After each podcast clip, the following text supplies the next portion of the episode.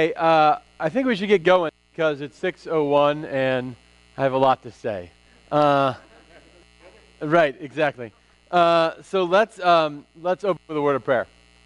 Gracious God, we are thankful for this night and this time. Uh, we're thankful for a chance to uh, study your word and study our brains and study um, some of these questions about how we form habits and addictions. And pray that you would be and tonight. We pray especially for those who uh, are, are with all kinds of addictions, and we pray, Lord, for um, the skills in our own lives to help ourselves and help others through your Spirit to be free of those burdens.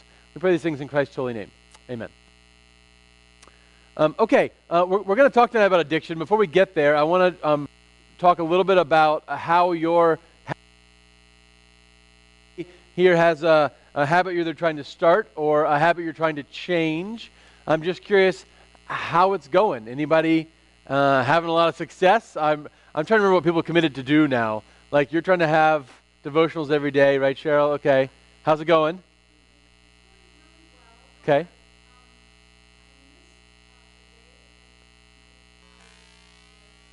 Good. Guilt is wonderful. Yeah, that's good. That's good. Yeah. uh, no, don't feel, don't feel terrible. Don't feel terrible. Yeah, no. Um, no, it's great. Uh, I, so, uh, build a habit. So if your habit is to do devotionals every day and you did a few days and you missed a day, that's normal. That's great. Get back on your horse. Yeah, that's great. That's great. That's good.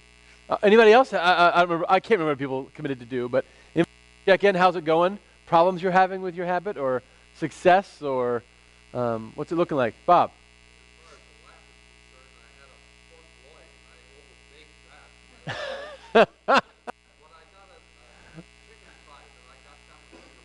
Excellent. Excellent. Bob's having to learn to cook so he can survive, and he's he's getting there. All right, that chicken leg sounds delicious. That's good. That's great.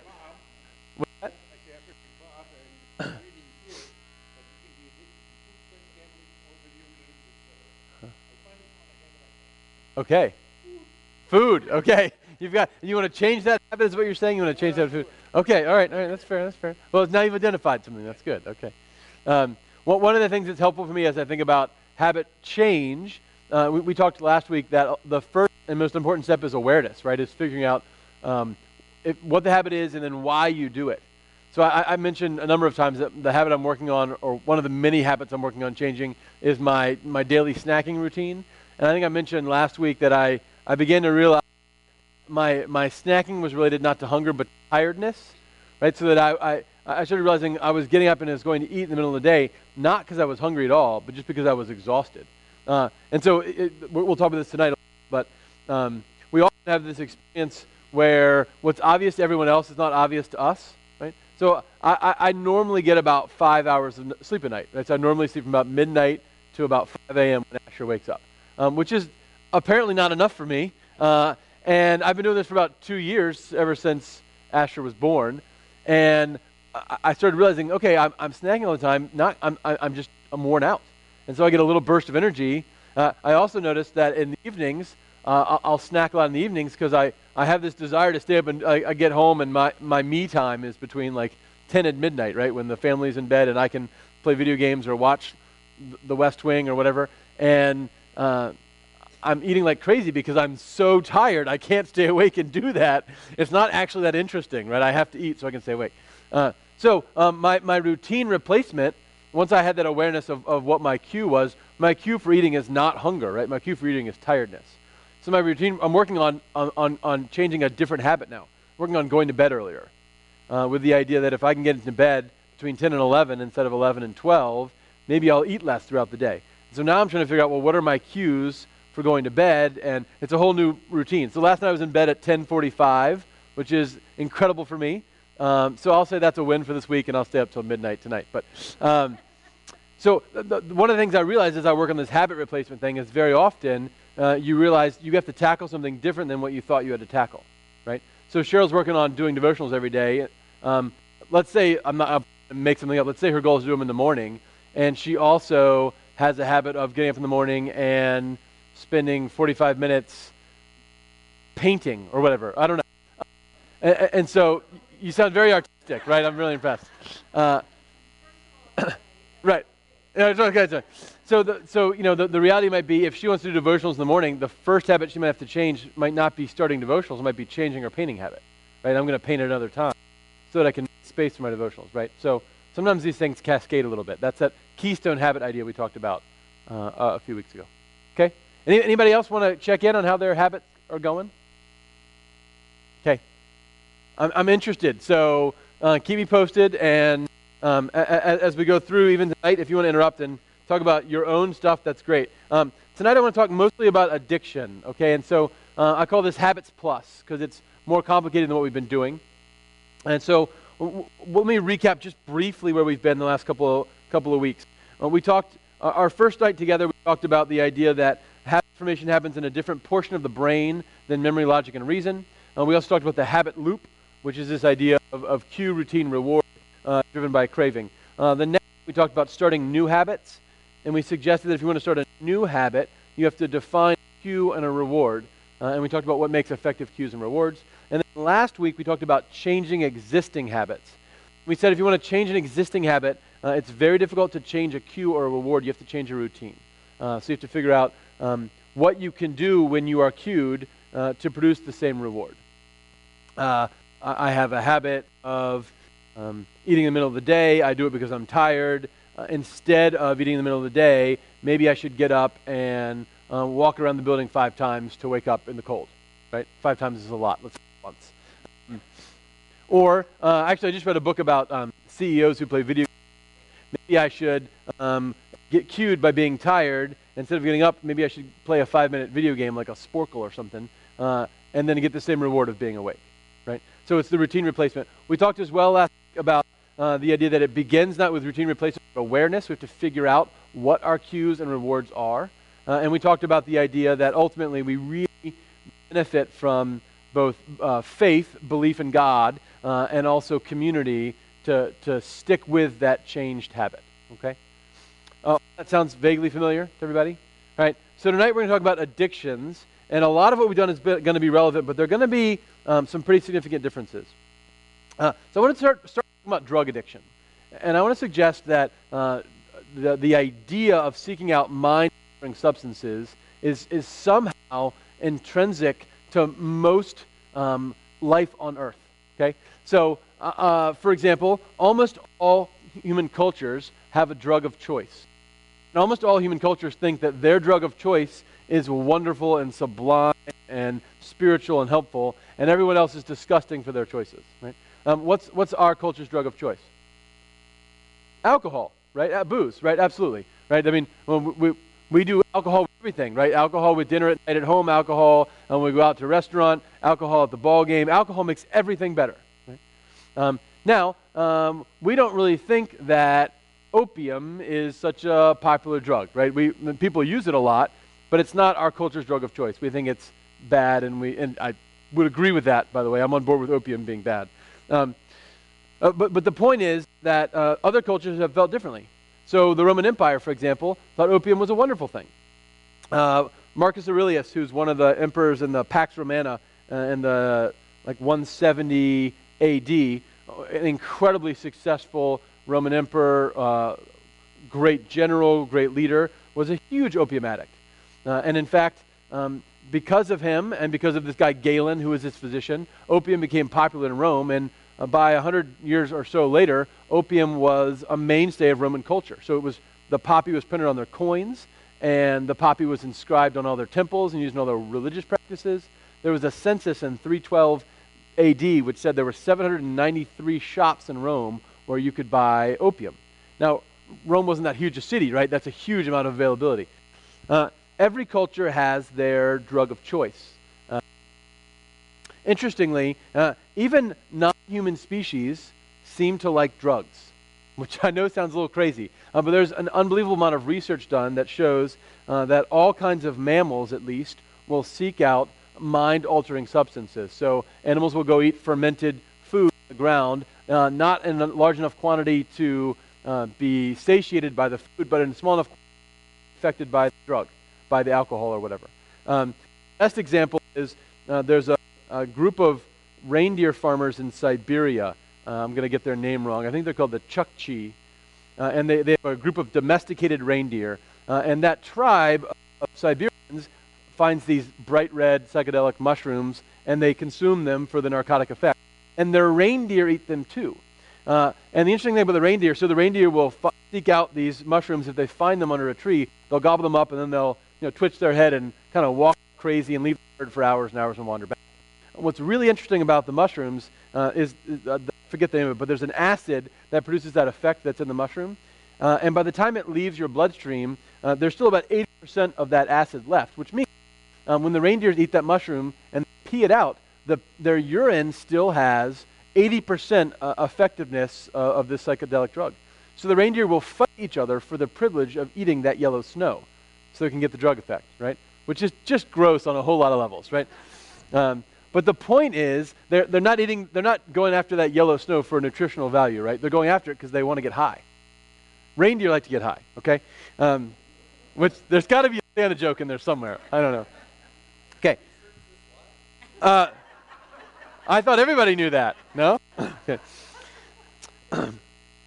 Uh, so th- th- this idea that uh, uh, that uh, drug use is um, a new concept or uh, this wildly aberrant concept is a little bit false. It's always been around. Okay. Um, I want to talk about why uh, it becomes addictive, why it's so destructive for us, and I want to begin by asking the question about what distinguishes a habit from an addiction. Anybody want to take a stab at that? What's the difference between a habit and an addiction? It's a hard question, actually. Okay, great. So uh, the, maybe you can break a addiction. Great, good, excellent. Anybody else want to add to that? Please do. You, you, you expand upon your point. Mm-hmm. Mm-hmm. Mm-hmm.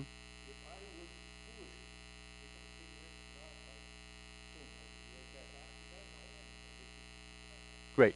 Um, so how he said, uh, in a nutshell, uh, he, he smoked uh, three packs a day. He broke, uh, he no longer smokes, but he's still an addict. If he picked up a cigarette today, he'd be right back where he was. Excellent. Great point. Good. Yep.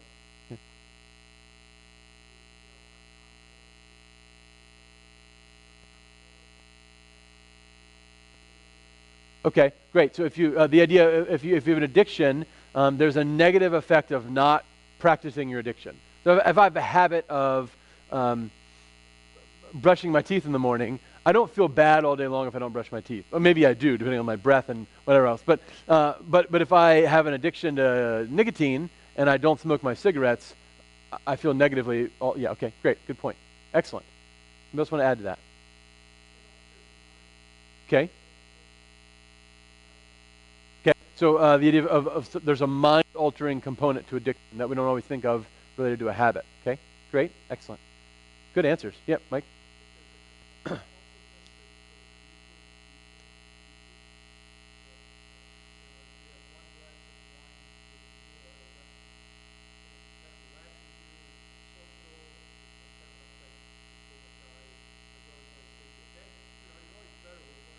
Uh huh. Uh huh.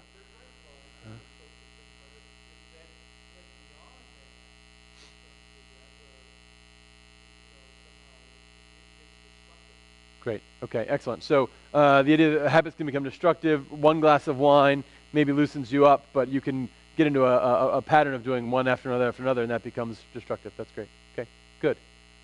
Great answers. Anybody want to add? I think, yeah, Wendy.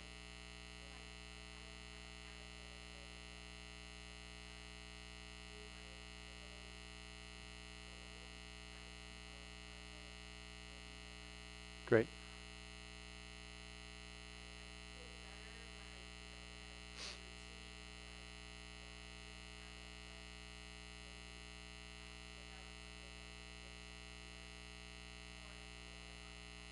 Mm-hmm. Great. So uh, the idea that um, you know I have a, it feels like I have more control over a habit, a more uncomfortable and lack of control related to an addiction. Am I summarizing that? Okay. Excellent. Good. Gene.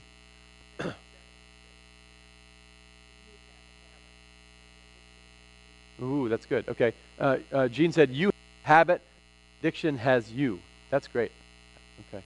Um, boy, write that down. That's good. Um, Uh, okay, I, I, really think that's helpful. Um, uh, David Linden uh, wrote this wonderful book that's really difficult to approach uh, in terms of its density, but it's called uh, The Compass of Pleasure, and it, it talks about addiction and um, how pleasure works in the brain. And, and David says uh, an addiction can be defined as a persistent, compulsive behavior in the face of increasingly negative life consequences. Uh, and I, I, like that, that it's a, um, a persistent, compulsive behavior in the face of increasingly negative life consequences.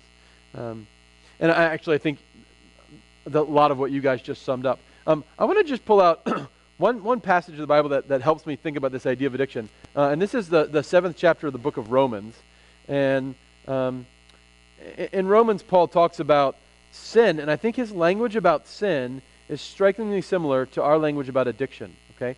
So uh, this is uh, Romans 7.14. Paul says, We know the law is spiritual, but I am unspiritual, sold as a slave to sin. I do not understand what I do for what I want to do, I do not do, but what I hate, I do. And if I do what I do not want to do, I agree the law is good. As it is, it is no longer myself who do it, but it is sin living in me. For I know that good itself does not dwell in me, that is, in my sinful nature. For I have the desire to do what is good, but I cannot carry it out.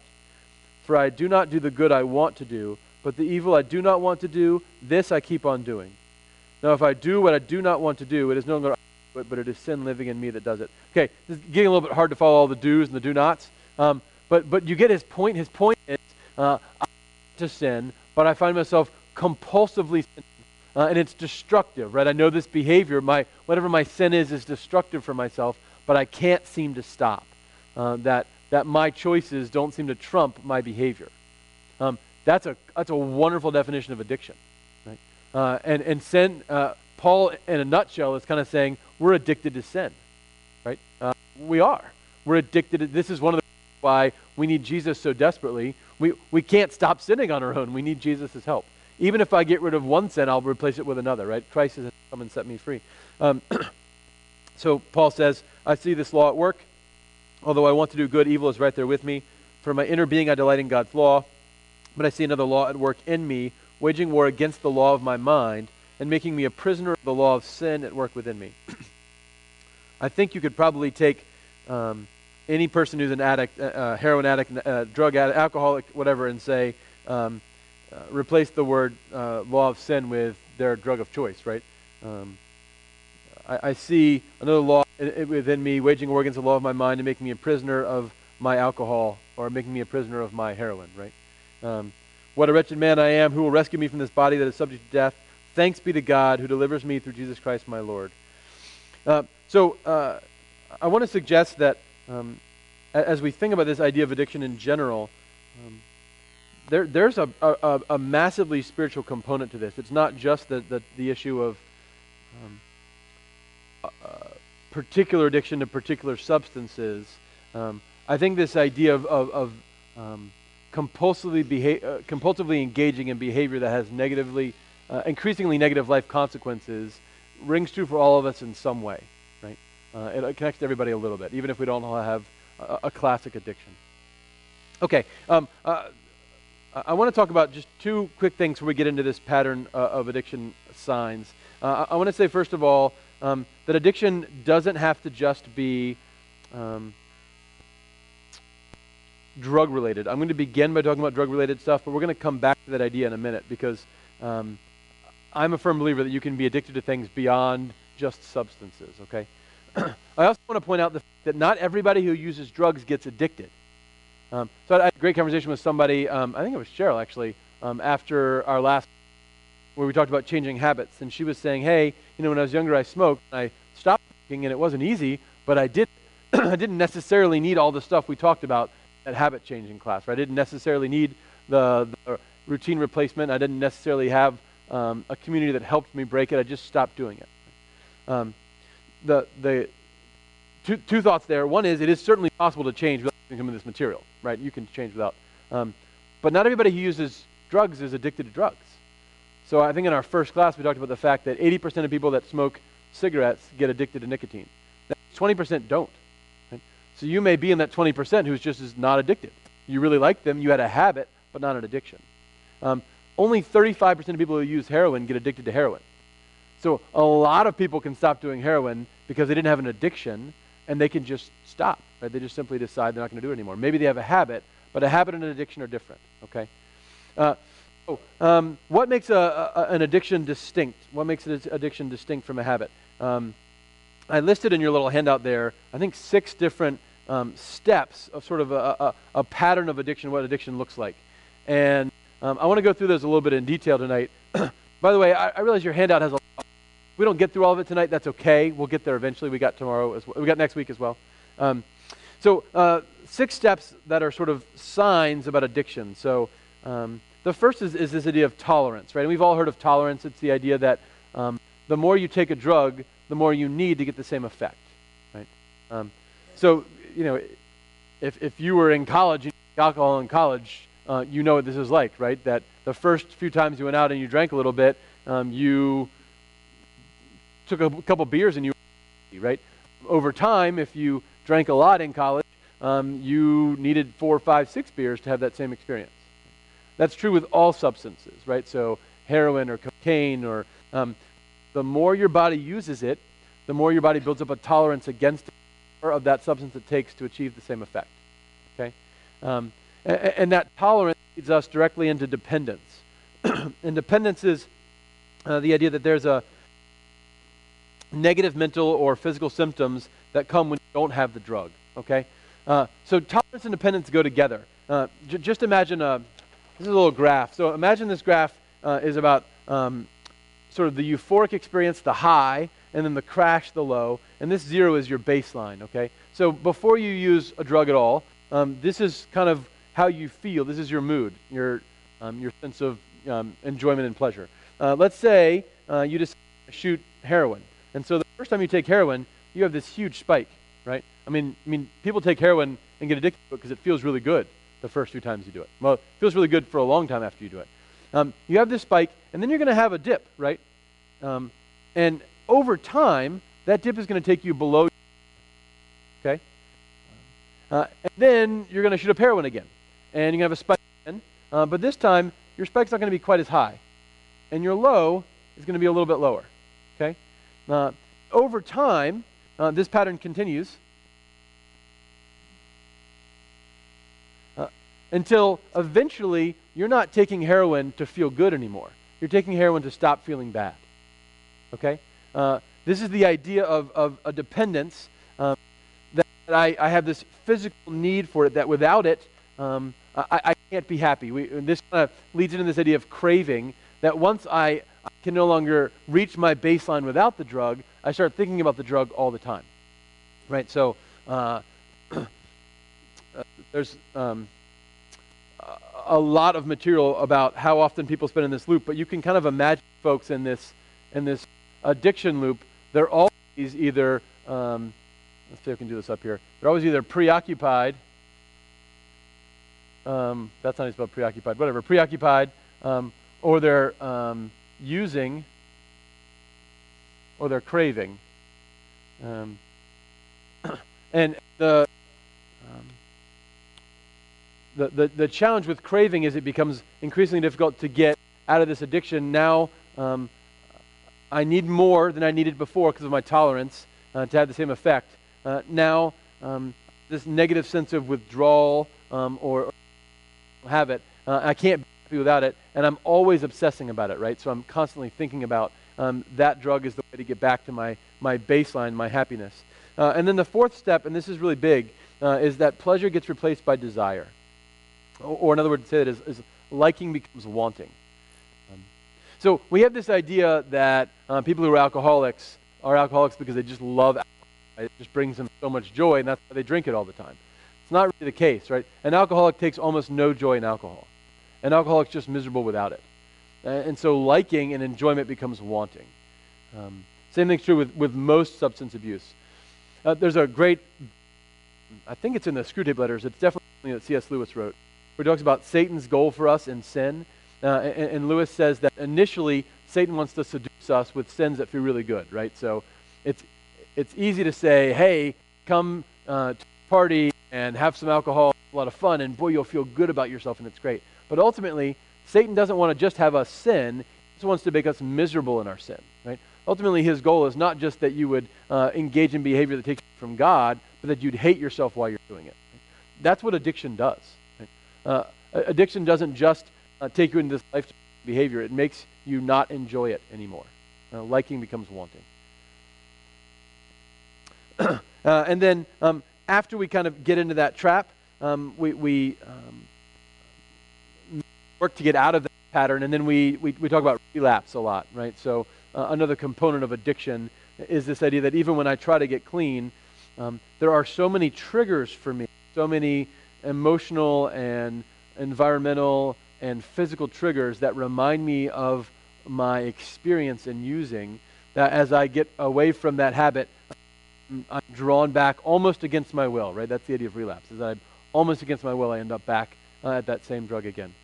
Uh, and then there's this last quality called uh, uh sensitization, which is basically the idea that um, if you are an addict and you sober up for a while, for a period of time, uh, and then you go back, you relapse, go back to your drug, the first time you use again, you have a, a meteoric high, right? It's far out of proportion to your first high the first time you used.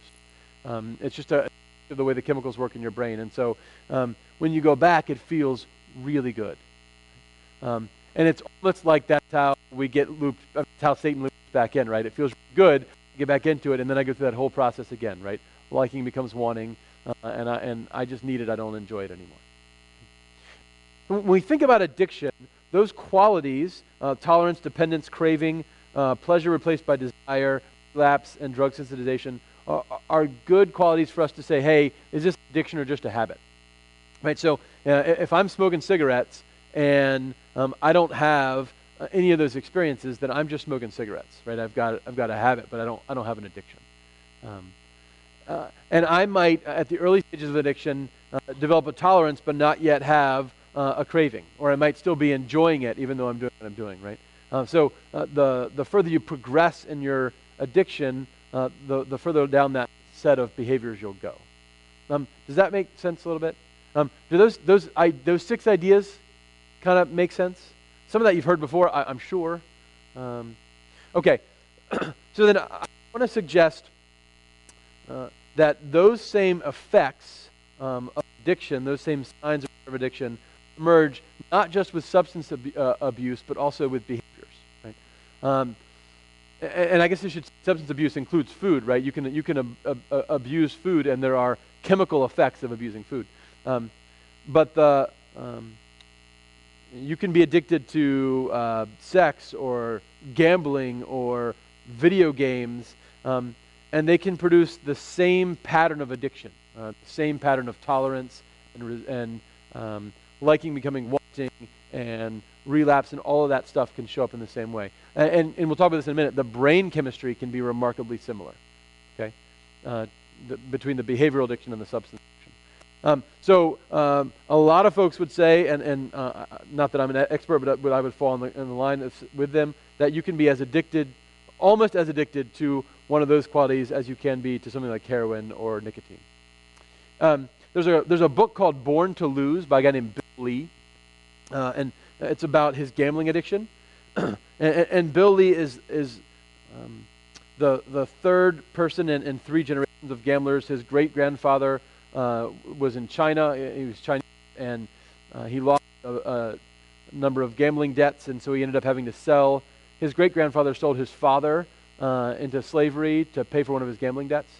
His father eventually, uh, and his new new family came to uh, the United States, um, got free, and he began to engage in gambling. And his father would take Bill with him when he went to the gambling um, places in, in Chinatown because he thought his son was like a good luck charm. his son, uh, or Bill, the, the author of the book, uh, began gambling when he was uh, in elementary school. He would cut classes so he could gamble for coins and baseball cards. Uh, and as he grew older, that pattern continued in pretty dramatic ways. Now, he was pretty successful in life, uh, and so Bill managed to, um, I forget, where, I think he went to Stanford, some, some big name school, had a pretty high powered job, and um, had a wife and a child. And, and this is not unusual, by the way. A lot of folks that deal with pretty profound addictions can manage uh, a, a, public life and a public faith pretty effectively for a long time.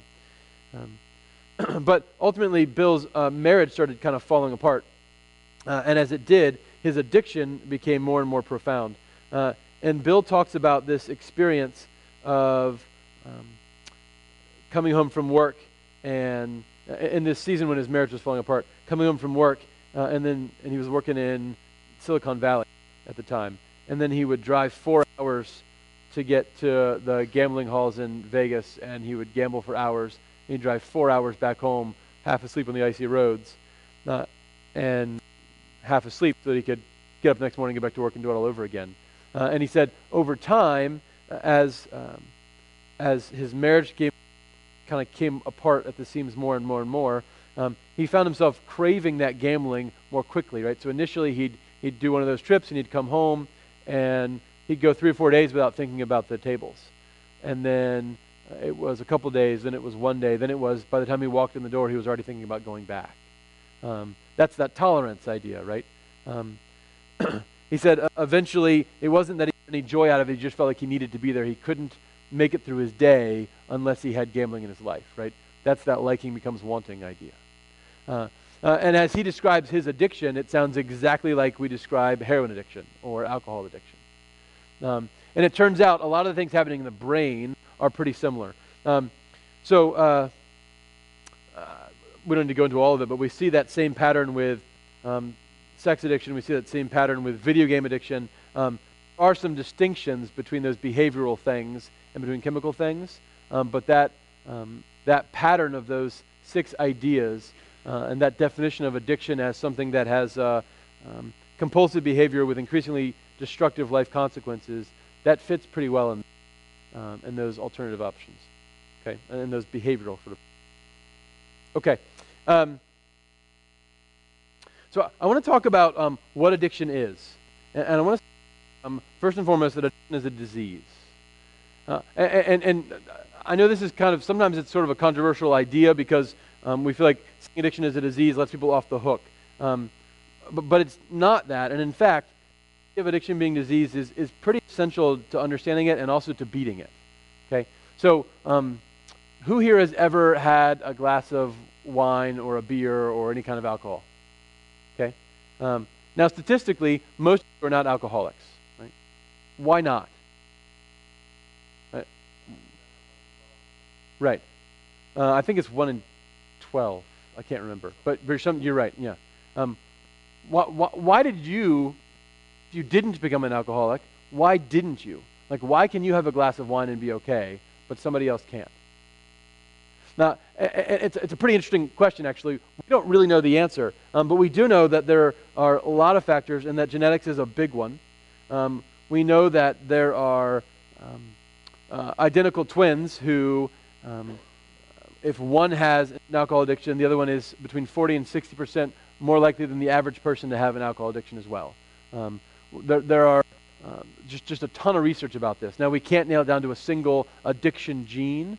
Um, but we're pretty sure uh, that um, you become an addict not because you're minded, um, but because um, you are somehow predisposed to that addiction. Um, uh, there's, a, there's a guy named uh, Mitch Hedberg. who was a comedian who passed away a number of years ago. and Mitch, Mitch Hedberg has a routine, which I really can't repeat here. Um, he talks about uh, uh, uh, alcohol and alcoholism as an addiction. It's, it's, we say it's a disease, but it's a disease that you can get in trouble for having, right? He says, you know, nobody ever says, um, hey, Jim, you idiot, you're an alcoholic. Jim, you're an idiot, you have lupus. One of those sounds weird, right? One of those doesn't. Um, and, and his point is well made that, um, that we've stigmatized this disease so much that it gets, it's become difficult to get better. Right? We've also tried punishing people for their addictions, which also makes it difficult to get better. Um, it's not a behavioral choice, right? We know this even about habits. We already know that habits aren't purely a logical or rational choice. Um, addictions are even beyond that. Um, there, uh, there's stuff going in the brain that um, precludes a lot of our logic and reason.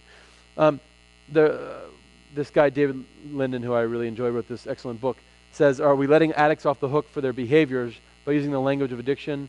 No. A disease model of addiction holds that the development of addiction is not the addict's responsibility. However, recovering from addiction is.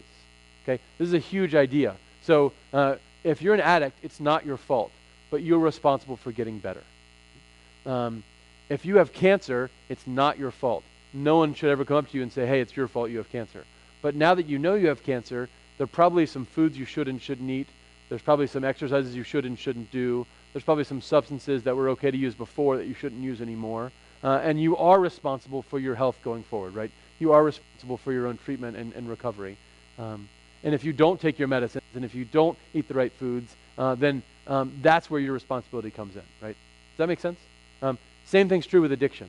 Uh, that you're not for becoming addicted to your substance or behavior. So um, the fact that I lucked out and I can have a beer and not uh, have a compulsion to drink and you didn't uh, doesn't make me better than you, doesn't make you worse than me. But once you have the disease, once you have the addiction, how you handle it is up to you. Right? That's where your responsibility comes into play. Um, uh, I want to talk a little bit about, oh gosh, um, hmm. okay, yeah, so uh, I, do think that um, though a, a, lot of it is and, uh, we also have a culture that encourages addiction. Uh, and what I mean by that is um, we have a culture that encourages sort of this uh, divorce from community and this isolation. Uh, and those are conditions that are conducive to uh, uh, addiction formation. And this is kind of what we talked about on Sunday. I don't need to rehash the sermon, but this, this idea that um, the more isolated I am, the more uh, I'm able to seek out pleasure in these addictions instead of healthy um, community and relationships. We have a culture that encourages that, right? So I, 50 years ago, if I was going to be a gambling addict, I had to drive someplace to gamble, right? It, it was a little bit harder. Now I can sit on my computer and gamble on the internet all day long, and it's faster, and uh, I never have to stop. No one has to know about it until I run out of money. Right? Um, same thing's true if I was a if I was a, a addict. I, I, used to have to um, go to a brothel, and when I say I used to, I mean people used to, right? Just to be clear. Uh, and whatever, and there's all this stigma, and someone might notice you, whatever else, and, and, and now you've got your computer right there, right, and you can go look on the internet. Um, uh, and, and, even, you know, controlled substances are just so much more available than they used to be, right? It's, it's easy to get alcohol. Actually, it's probably harder to get alcohol than it is to get almost anything else if you're underage. Um, but, uh, you know, there's so much heroin addiction because there's so much heroin, right? Everybody's got it. I have a, a number of friends who are heroin, heroin addicts, and um, one of them said that within – um, about three hours of being in a city, he can find heroin. Uh, in a new city, he can find heroin. It's, it's incredible. Um, so I, I, do think that we have a culture that's made that easier and more difficult. Um, uh, easier to become addicted and more difficult to get clean. All right, I, I want to talk for a minute about um, uh, what's happening in the brain when we have addictions. And I'm just going to do this real fast because this is not my area of expertise. Um, but I think it's really important um, because it helps us understand a little bit about why um, those behaviors and those substances have a similar effect uh, uh in, in, producing addiction. So um, there's, you know, these psychologists love their rats, right? Um, so there's a um, number of studies about um, this, something called the medial forebrain pleasure circuit, um, which is a, a, a, grouping of, of um, components of our, of our brains. And in the medial forebrain pleasure circuit is where all of this um, addiction happens. Uh, there's a there's a wonderful experiment. Um, well, I guess it wasn't wonderful for the rats, but wonderful for us, uh, where they hooked up rats in these boxes, and we talked about this before in, in, habit formation. Hooked up rats in boxes, and they attached electrodes directly to their brains. Um, they have a lever, and the lever would trigger a pleasurable stimulus in this uh, medial forebrain pleasure circuit. Uh, and, and, what they found is that um, once that was hooked up and once the, the rat understood would trigger that, that pleasurable instinct, the rat would do that forever um, uh, to the exclusion of all other things. Right? So the rat would, uh, a male rat would walk past a female rat in heat. A male rat would walk across um, electric shock pads on his feet to get to the lever. Um, a, a nursing mother would ignore her uh, to go push that lever, and they would just keep pushing it and pushing it and pushing it until they were no longer able to do so.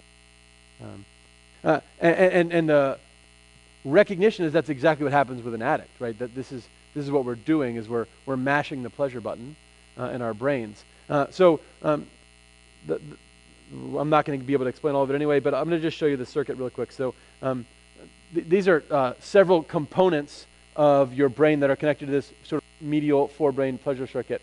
Um, and, and, and the, the, kind of central takeaway, I guess, is um, the, the VT, VTA, ventral tegmental area, um, uh, connects to all these other components of your brain, including your prefrontal cortex, where all of your um, reasoning happens. Okay, uh, uh, and, and, and there are these uh, these dopamine connections where um, dopamine is released into these synapses, uh, and um, what what most drugs do, uh, heroin and alcohol, and whatever else, is they um, either increase the amount of dopamine your body releases into those synapses, or they keep you from reuptaking that dopamine appropriately into the rest of your body. Uh, and so the effect is you, you have this euphoria, right?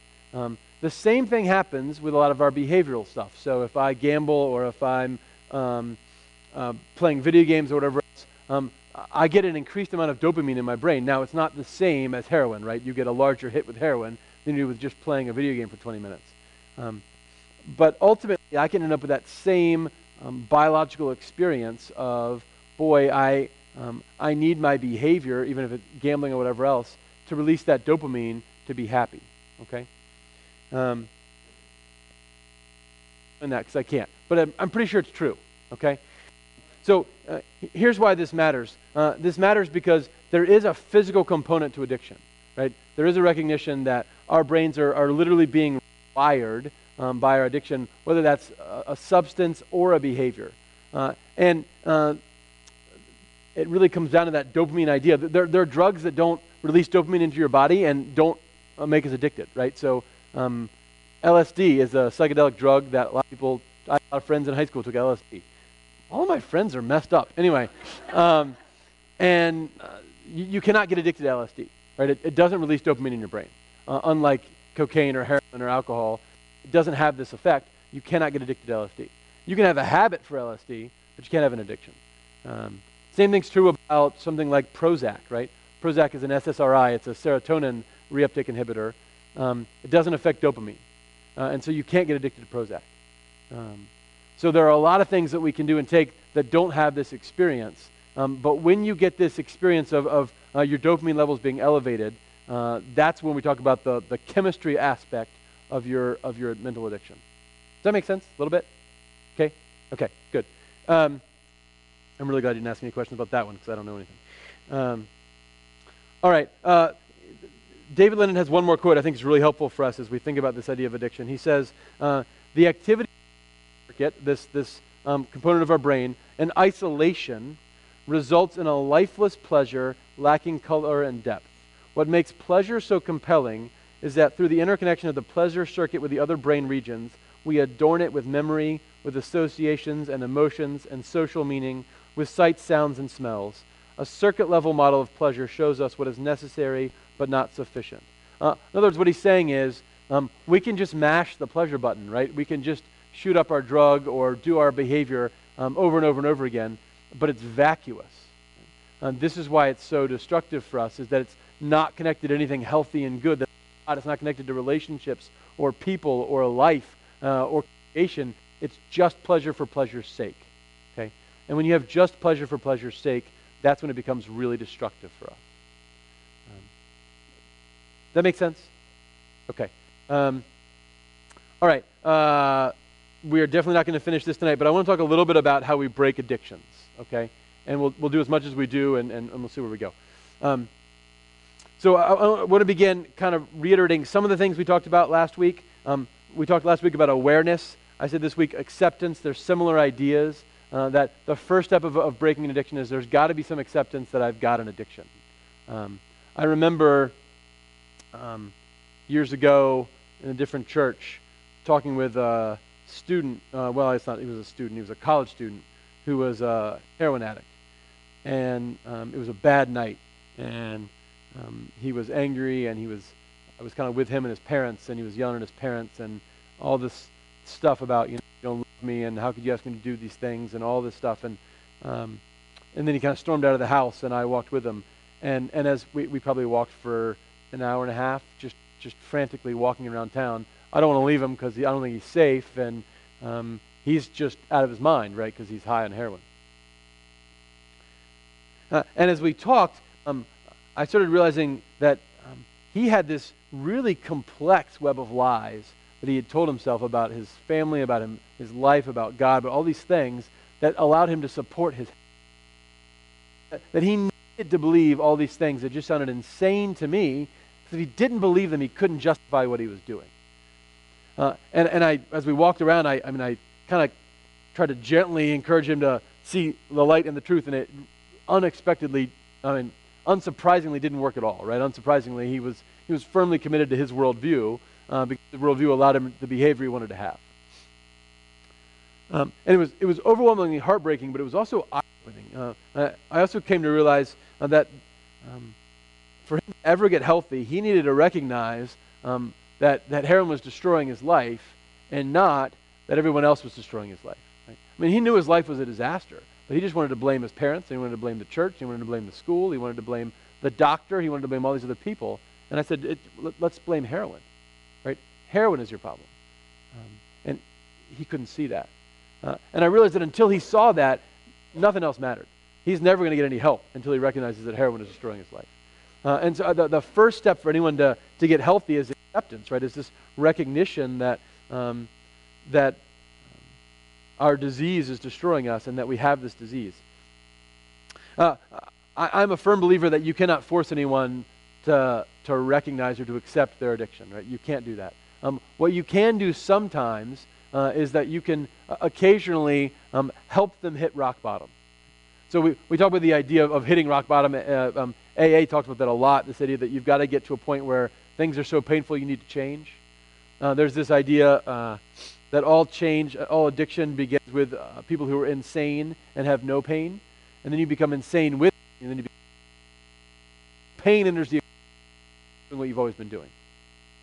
Uh, uh, and so we talk about, you know, he's got to hit rock bottom. She's got to hit rock bottom. She's got to get to the point where she's so miserable that she recognizes it's alcohol ruining her life and not all the other lies she's made up.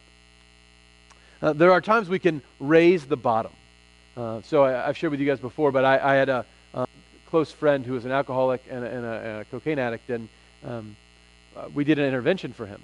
And the whole idea of an intervention is you want to raise the bottom, right? That I'd like uh, to have this experience between you and me and our family be so traumatic um, that this is the bottom for you. That you don't have to bottom out ODing in a hospital somewhere. Uh, that this is the moment that shocks you, that causes you enough pain to change.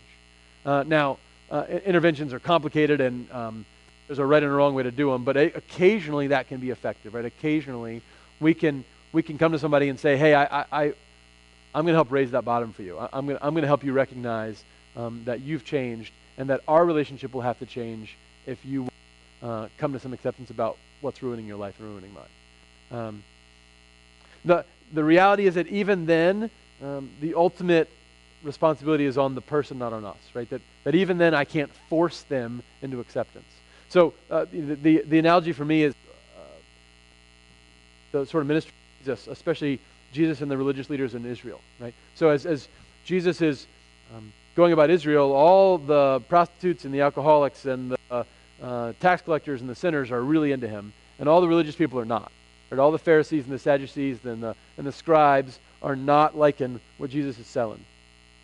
Uh, and, and, and Jesus keeps coming back to them, and he tries to help them realize that um, the, the, the spiritual arrogance that they have and their self righteousness is more destructive than any of the other sins that they're condemning. He wants them to realize uh, that their self righteousness, their pride, their hypocrisy is their addiction, right? Is destroying their lives and will destroy their lives eternally if they can't repent.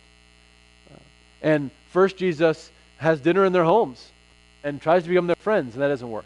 And then Jesus uh, debates them in the synagogues and preaches them scriptures, and that doesn't work. Then Jesus does amazing miracles, and that doesn't work. Then Jesus weeps over Jerusalem, and that doesn't work. And, and ultimately, um, we recognize that even Jesus cannot or will not force people to change. Um, that, that if we won't recognize our own sin, um, and, and, and God chooses not to force change,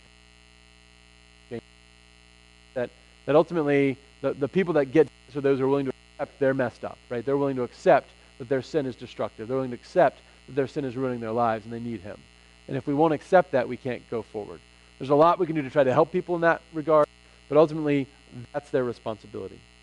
Um, uh, C.S. Lewis talks about um, pain as God's megaphone to the world.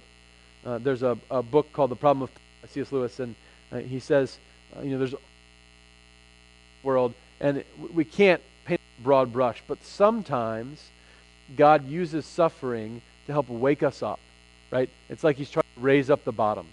Uh, and, and, we see this a lot in Scripture. When the Israelites are um, screwing up, God will send uh, a foreign to conquer them, or he'll send a plague, or he'll send uh, a famine, or he'll make the rain stop for three years. And it's not because he doesn't like them, right? Uh, God might have anger, but he never has malice. He doesn't, uh, he doesn't want to hurt them. He's trying to raise the bottom, right? He's trying to say, hey, I want you to change. I want you to recognize you have a destructive behavior, and if you won't get out of it, it's, it's going to be far worse than death. Um, wake up, right? Um, and I think God still uses pain as a megaphone to us. I don't want to suggest that all bad things are designed by God, but occasionally I think He works that way. Uh, so I think the first step for anybody to get healthy is um, to have this acceptance that I have a problem, right? That's the first step in AA, uh, recognizing you're powerless over your disease. Uh, the second step, and this is as far as we're going to make it tonight, I think. Um, the second step is external support. And, and, and, we talked last week about belief and about community. I'm not going to rehash that, though obviously those things are essential in addiction, even more than they are in, in habit formation. I want to talk a little bit about what we do as uh, those folks who support addicts. Um, and, and, I think we really struggle uh, to be effective supporters of our loved ones who are addicted. Uh, I have a friend who always says um, that if you expect an irrational person to act rationally, then you're the irrational one. Um, and I think that's incredibly true about people that are dealing with addiction, right? That, that uh, if I think I can treat you uh, in a rational, regular way, if I think our relationship um, post addiction or addiction can be the same as our relationship before your addiction, then I'm the crazy one.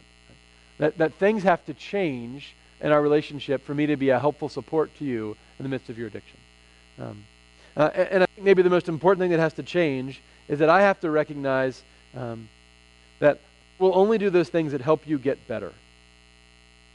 And, and, you know, we have this tendency uh, towards codependence, right? We have this tendency towards saying, hey, all right, you've got a problem. Um, you're addicted to cocaine, I'm going to be addicted to your problem, right? So uh, just like uh, your whole life is uh, this experience with cocaine, this is going to become my life with you, right? Um, you're going to have a crisis, and then I'm going to think we had a really good moment and things are better. Then you have another crisis, and it's going to be a little bit worse than the first, but we're going to have a good moment. It's not as good as it was, but it's, it, you're coming in the right direction. And then you're going to have a crisis. It's worse than it was before, but a little bit better. Not as good as it was before, but I'm just celebrating that this time you know, we had Thanksgiving dinner and you weren't drunk during it. Uh, and then you have another crisis, you're a little bit better, not as good as it was before, but I'm just celebrating this time you only had three or four drinks during Thanksgiving dinner, you didn't pass out, right? And another crisis, you passed out during Thanksgiving dinner, but this time we didn't have to call the hospital, right? Um, and I'm satisfied less and less from you, right? Uh, and, and, what I, you realize is that we, codependence is the idea that we're addicted to their disease, right? We're addicted to helping them in their disease. Uh, and so I, I, think one of the critical things for us, if we're trying to help people who are dealing with addiction, is to say, I'm only going to do those things that are helpful for you. Um, and that makes some helpful choices. I think I shared with the church, but um, this past Thanksgiving, I had a, a family friend, um, and um, someone actually we did this intervention for in the past, and this family friend um, called, and um, I think it was I think actually it was, Chris, it was Thanksgiving night, and said that uh, he'd been arrested for a DUI and he was in jail, and could we bail him out? and, you know, um, it's Thanksgiving, and it's somebody you love, and they only need a few hundred, or maybe I think this in the case it was a couple thousand dollars, and you just think, boy, I don't want my loved one in jail for Thanksgiving. I don't know when they're going to get out of jail if I don't do this. of course I want to make this happen, right? Of course I want to help them. Um, but we didn't. And we didn't bail them out because we said, that doesn't actually help you. Right? The more I help you avoid the consequences of your addiction, the more I um, uh, protect from hitting. Um, though I do not want you in jail for Thanksgiving, I'd rather have you in jail for Thanksgiving than have you be an alcoholic. I'd rather have you in jail for Thanksgiving than have you be doing DUIs and kill somebody else of your disease. Um, uh, and that's a hard decision, right? To say, hey, I'm going to let you um, suffer the consequences of your choices rather than protecting you and helping you. Um, but that's how I help you. Right? I do not help you, uh, helping you avoid your own bad choices. And so I think this is really critical for us as we think about loving people with addiction. Uh, anything that you want to do to get better, I will be there for you, right? If you want to go to treatment and it's going to cost $30,000, I'll sell my car so you can go to treatment. Well, my car wouldn't be worth $30,000, but uh, whatever, right? I'll, I'll, I'll figure out something. Um, I'll, I'll, I'll, do extra weddings on the weekends for a few years. Um, but uh, if, if you want to get out of jail because you got a DUI, I'm sorry, I'm leaving you in jail. It, it, it, might cost 50 bucks to get you out. I'm not. I don't want you out. I want you better. Right? Um, and, and, I think that's key. Is that uh, how do we help people understand that we, we, we, want them better, right? We want them to be healthy. We want them to be whole again. Um, the other thing that we often do, uh, uh, this is my last bit here. We, we, we often um, cover up for people who have addictions, right? Some somebody who's an alcoholic and um, I like use a real life example. So this person was in, in jail for Thanksgiving wanted us to call their boss and say they couldn't come to work the next day, obviously, because they were in jail. Wanted us to say uh, that they were traveling on business or they're traveling for family things or whatever. We said, we, we can't do that. Right? We can't do that. Uh, I don't need to call your boss and tell him that you're in jail. Right? I, don't, I don't need to do that, but I will not cover for you.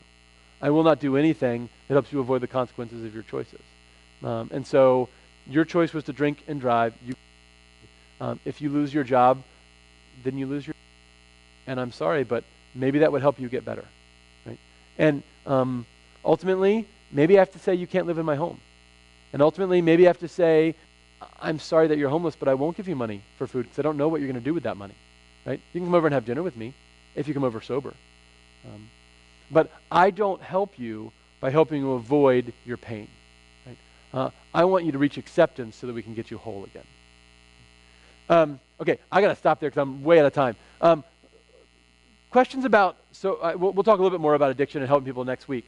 Um, but questions about addiction or um, what it is, the disease idea, or how we help people, or anything along those lines? Yes. Yeah. And the question is, am I still friends with that person? The answer is yes. Yeah. yeah.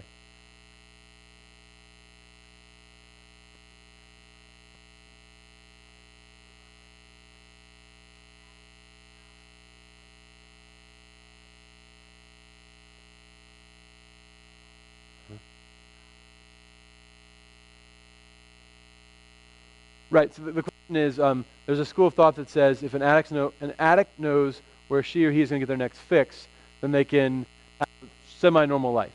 Um, yeah, I don't believe it's true. Uh, I don't believe it's true because uh, they, they can't do this forever, right? I mean, there's a point where you, you need so much of a hit to get the same experience that that's all you do. Um, the, the, the key to addiction is it can be managed for a long time, right? So, I mean, you can have uh, a, a heroin addiction and still be working at Bank of America as a vice president right? Um, and, and, and it happens all the time. The, the addiction mean your life is out of control all the time. Addiction means that uh, it's increasingly out of control, right? It means that over time uh, you will need more and more. Uh, you will enjoy it less and less. And, and ultimately, yes, ultimately you're going to lose that job. For sure you are. Um, but it could take 20 years. You could be working in your job 20 years and be a heroin addict. Um, what tends to happen is we, we, it tends to be that the, the more personal connections you have, those ones break apart first. The people that can't avoid seeing it, can't avoid seeing how it's destructive, those are the places that, that shatter first. Um, never seen anybody who was able to have that um, model where I'll help you um, keep getting your hit. I've never seen that work. Um, and, and I, I think all the science would suggest that ultimately, um, neurochemically, it wouldn't be effective. Or uh, ultimately, I got to gamble every day, all day long, to get the same experience. The, the other thing I would say about that is, uh, even for that 20 years where you're sort of making it all work, I still think you're dying inside. Right? I mean, uh, d- does, it, does it help you if I allow you to be miserable in a controlled way? I don't know that that's good, right?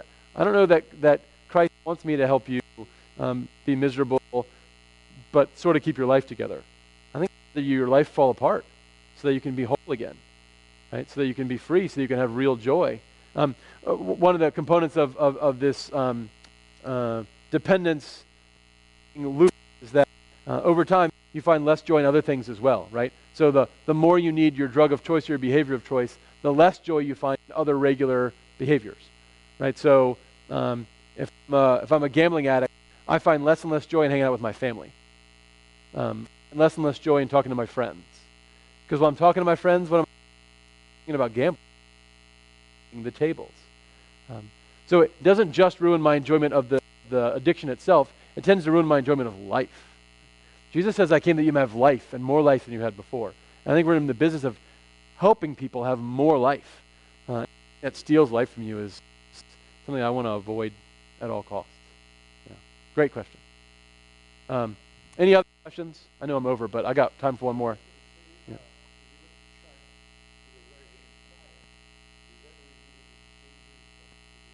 Sure, absolutely. The, the question is um, uh, as you move along uh, this uh, tolerance dependence pattern, uh, eventually people overdose because they can't get enough. Right? So uh, one dose isn't enough, two doses isn't enough, and three doses isn't enough. Um, I got to have more, and you end up overdosing. Yeah, absolutely. Um, not, not all overdosing happens for that reason, a lot of it does. Yeah. Uh, the same thing happens with alcohol, right? I mean, you, I mean, it's, it's overdosing in another way, but you, know, you begin by having a couple beers, you have three or four beers, uh, then you're getting drunk, then you're blacking out and not even remembering things, right? Because you're not blacking out because it's fun to black out than it is to have a few drinks and, and be funny at the party. You're blacking out because you have this need and you can't fill the need. And so you just keep pouring alcohol and hoping that it'll put the fire out. It never does. Uh, let me, I'm, I'm going to pray for us. Um, I, am cognizant this is a pretty heavy topic, and so um, if you want to talk with me more afterwards tonight or tomorrow, whatever, or um, next week, whatever, please, please do so because I'm interested in this conversation. Let's pray. Heavenly Father, we, um, we are reminded today uh, that you sent your Son to call us out of our compulsive, increasingly self destructive behavior. You called it sin. And we're reminded today, Lord, that every one of us has uh, that same addiction to that same self destructive behavior, that we need more sin for the same experience, that eventually enjoyment becomes wanting, uh, that uh, ultimately we tend to relapse into our sin. Uh, and we pray, Lord, that uh, you would help us to break that cycle, uh, that you would help us to be whole and healthy again. And then, as people that have been redeemed by you, we pray you'd help us uh, to be sent out to be those who, who rescue others, who are part of your work of, of calling people to life and to more life than they had before. And we know, Lord, that only Jesus Christ can, rec- can rescue us from our addictions, and only Jesus Christ can rescue us from our sins, and only Jesus Christ can rescue us from this body of death. Uh, and so we pray, Lord Jesus, that you would show up and rescue us today. In Christ's name we pray. Amen.